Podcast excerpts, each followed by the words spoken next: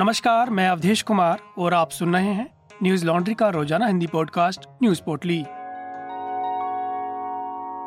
आज है 14 मई, दिन शनिवार। दिल्ली के पश्चिमी इलाके में मुंडका मेट्रो स्टेशन के पास स्थित तीन मंजिला इमारत में शुक्रवार शाम आग लगने से 27 लोगों की मौत हो गई और 12 लोग झुलस गए। वहीं 25 लाशों की शिनाख्त नहीं हो सकी है। एनडीआरएफ की टीम अभी भी वहाँ सर्च ऑपरेशन चला रही है। आग इमारत की पहली मंजिल से लगनी शुरू हुई। जहाँ सीसीटीवी कैमरा और राउटर निर्माता कंपनी का कार्यालय था। धीरे धीरे यह आग सेकंड और थर्ड फ्लोर पर भी फैल गई। आग बुझाने के काम में तीस से ज़्यादा फायर ब्रिगेड की गाड़ियों को लगाया गया। इस इमारत के पास अग्निशमन विभाग की एनओसी नहीं थी। पुलिस ने कंपनी के मालिक हरीश गोयल और वरुण गोयल को हिरासत में लिया है। इमारत की खिड़कियों से निकलते धुएँ के बीच लोगों को जेसीबी मशीन और क्रेन के सहारे नीचे उतारा गया। वहीं कुछ लोग रस्सी की मदद से नीचे आए। दिल्ली फायर सर्विस के deputy chief fire officer Sunil Chaudhary ने बताया कि कुछ लोग बिल्डिंग से कूद गए, जिससे वो घायल हो गए।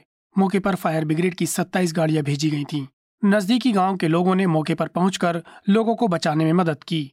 दिल्ली के मुख्यमंत्री अरविंद केजरीवाल और उप मुख्यमंत्री मनीष सिसोदिया ने शनिवार को मुंडका में उस इमारत का दौरा किया।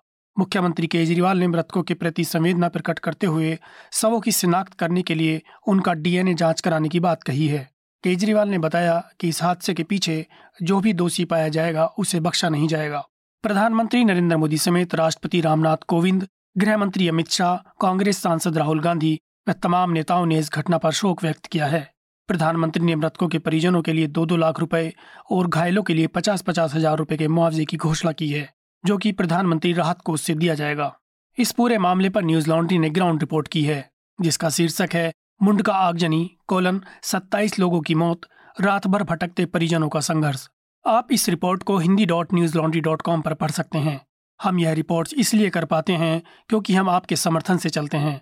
यदि आप चाहते हैं कि न्यूज़ लॉन्ड्री ज़मीन से जुड़ी हकीकत इसी तरह सामने लाता रहे तो आप हमें सब्सक्राइब करें और गर्व से कहें, मेरे खर्च पर आज़ाद हैं खबरें। भारत ने गेहूँ के एक्सपोर्ट पर तत्काल प्रभाव से पाबंदी लगा दी है। सरकार ने बढ़ती घरेलू कीमतों को नियंत्रित करने के लिए ये फैसला लिया है। हाल ही में सरकार ने गेहूँ का एक्सपोर्ट बढ़ाने का लक्ष्य रखा था, जिसके लिए प्रतिनिधि मंडल भी गठित किया था। इस प्रतिनिधि मंडल को गेहूँ के निर्यात को बढ़ावा देने की संभावनाओं का पता लगाने के लिए मोरक्को, ट्यूनिशिया और इंडोनेशिया सहित नौ देशों में भेजने की बात सामने आई थी। एनडीटीवी की खबर के मुताबिक प्रतिनिधि मंडल को गठित करने के ठीक दो दिन बाद ही सरकार ने तत्काल प्रभाव से गेहूँ के एक्सपोर्ट पर रोक लगा दी। अधिसूचना में कहा गया कि भारत पड़ोसी देशों और दूसरे जरूरतमंद देशों की खाद्य सुरक्षा खतरे में है। सरकार ने कहा कि यह कदम देश की समग्र खाद्य सुरक्षा का प्रबंधन करने और पड़ोसी और अन्य जरूरतमंद देशों की ज़रूरत का समर्थन करने के लिए उठाया गया है। हालाँकि यह आदेश पहले से अनुबंधित निर्यात पर लागू नहीं होगा। इसके अलावा भारत सरकार की अनुमति पर कुछ शर्तों के साथ भी निर्यात जारी रहेगा। बीबीसी के मुताबिक इससे पहले 12 मई को सरकारी अधिकारियों की एक बैठक हुई थी, जिसमें गेहूँ के एक्सपोर्ट पर फैसला लिया गया था। इस बैठक में बताया गया कि भारत ने वैश्विक रूप से अनाज की बढ़ती मांग के बीच वित्त वर्ष 2022-23 में रिकॉर्ड 10 मिलियन टन गेहूँ का लक्ष्य निर्धारित किया है। वैश्विक बाज़ार में भारतीय गेहूँ की मांग में बढ़ोतरी लगातार जारी है, जिसे देखते हुए किसानों, व्यापारियों और निर्यातकों को आयातक देशों के सभी गुणवत्ता मापदंडों का अनुसरण करने का सुझाव दिया गया है। इस रोक से पहले वाणिज्य मंत्री पीयूष गोयल ने बताया था कि चालू वित्त वर्ष में गेहूँ निर्यात 100 से 125 लाख टन को पार कर सकता है। इस बार गेहूँ खरीदार देशों में नया नाम मिस्र का जुड़ा है। भारत अभी उनहत्तर देशों को गेहूँ एक्सपोर्ट कर रहा है। वित्त वर्ष 2021-22 में भारत ने उनहत्तर देशों को अठहत्तर लाख टन गेहूँ एक्सपोर्ट किया। कांग्रेस के वरिष्ठ नेता और पूर्व वित्त मंत्री पी चिदम्बरम ने कहा कि मेरा मानना है कि केंद्र सरकार पर्याप्त गेहूँ खरीदने में विफल रही है। ऐसा नहीं है कि गेहूँ की पैदावार कम हुई है। यह कुल मिलाकर पहले की तरह है। हो सकता है कि पहले के मुकाबले थोड़ी ज़्यादा पैदावार हुई हो। वाराणसी की एक अदालत के आदेश के बाद ज्ञानवापी मस्जिद में पहले दिन के सर्वे का काम खत्म हो गया है।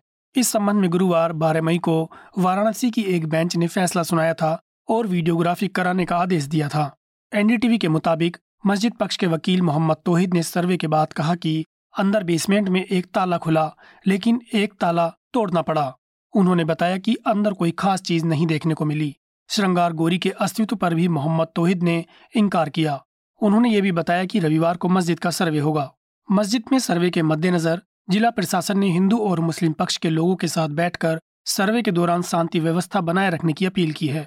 बता दें कि पाँच महिलाओं ने कोर्ट में याचिका दायर कर ज्ञानवापी मस्जिद के पीछे वाले हिस्से में माँ श्रृंगार गोरी की पूजा और दर्शन करने की मांग की थी। साथ ही उन्होंने प्लॉट नंबर नौ एक तीन शून्य के निरीक्षण और वीडियोग्राफी की मांग की थी, जिसे मंजूर करते हुए कोर्ट ने निरीक्षण और उसकी वीडियोग्राफी के आदेश दिए थे। लेकिन ज्ञानवापी मस्जिद में पिछले शुक्रवार को निरीक्षण और वीडियोग्राफी का काम किया जा रहा था, जिसे लेकर विवाद पैदा हो गया। मस्जिद के पीछे चबूतरे में माँ श्रृंगार गोरी और दूसरे देवी देवताओं के सत्यापन और उनके अस्तित्व को स्थापित करने के लिए शुक्रवार दोपहर को कोर्ट से नियुक्त एडवोकेट कमिश्नर ने निरीक्षण शुरू किया था। लेकिन शनिवार को एडवोकेट कमिश्नर की निष्पक्षता को लेकर अंजुमन इंतजामिया मस्जिद के वकीलों ने अदालत में अर्जी दाखिल की थी। उनकी मांग थी कि अजय कुमार को हटाकर कोर्ट या तो खुद निरीक्षण करे या फिर किसी दूसरे वरिष्ठ वकील से करवाए। इसके बाद पाँच याचिकाकर्ताओं के वकीलों ने भी कोर्ट में अर्जी दाखिल की थी कि अंजुमन इंतजामिया मस्जिद के आरोप पूरी तरह से झूठे और निराधार हैं। अपने जवाबी आवेदन में उन्होंने कहा कि ये मस्जिद की तरफ़ से एडवोकेट कमिश्नर की कार्रवाई को बाधित करने की कोशिश है। मध्य प्रदेश के गुना में तीन पुलिसकर्मियों की हत्या की खबर सामने आई है। पुलिसकर्मियों को काले हिरण के शिकार की सूचना मिली थी। जिसके बाद पुलिसकर्मी शिकारियों को पकड़ने के इरादे से आरोन थाना क्षेत्र के सगा बरखेड़ा गाँव पहुँचे, जहाँ शिकारियों ने पुलिसकर्मियों पर गोली चला दी। फायरिंग में तीन पुलिसकर्मी मारे गए। एनडीटीवी की खबर के मुताबिक, इस मामले में फरार छह पशु शिकारियों की पहचान कर ली गई है, जबकि पुलिस फायरिंग में मारे गए शिकारी की पहचान नौशाद के रूप में हुई है। राज्य के गृह मंत्री नरोत्तम मिश्रा के अनुसार, इस घटना को सात पशु शिकारियों ने अंजाम दिया। उन्होंने ट्वीट कर लिखा गुना ज़िले के आरोन थाना क्षेत्र में सात आठ मोटरसाइकिल सवार बदमाशों की सूचना पुलिस को मिली थी। पुलिस ने बदमाशों को चारों ओर से घेर लिया।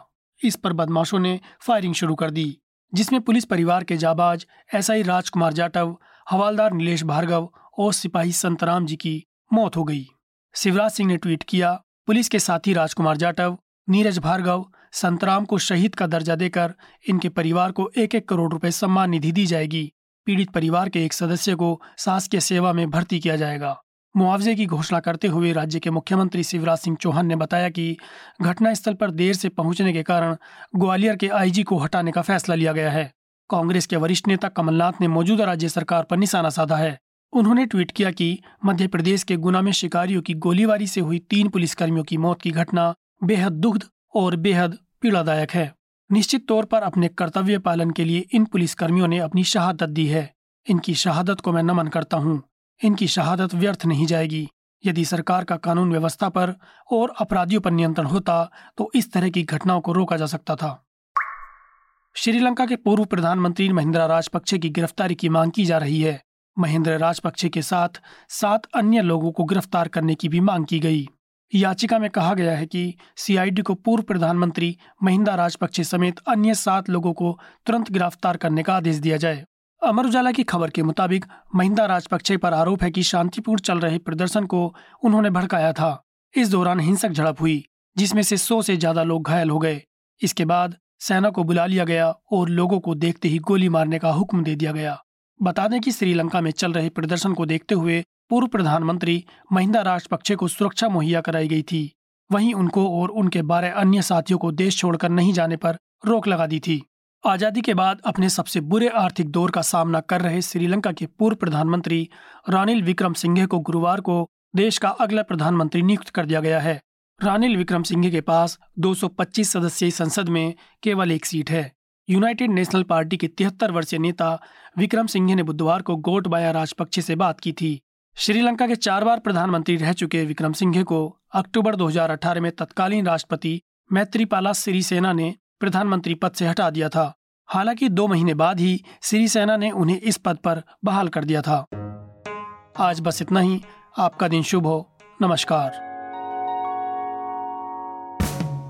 न्यूज़ लॉन्ड्री के सभी पॉडकास्ट ट्विटर आई और दूसरे पॉडकास्ट प्लेटफॉर्म पे उपलब्ध हैं। खबरों को विज्ञापन के दबाव से आज़ाद रखें। न्यूज़ लॉन्ड्री को सब्सक्राइब करें।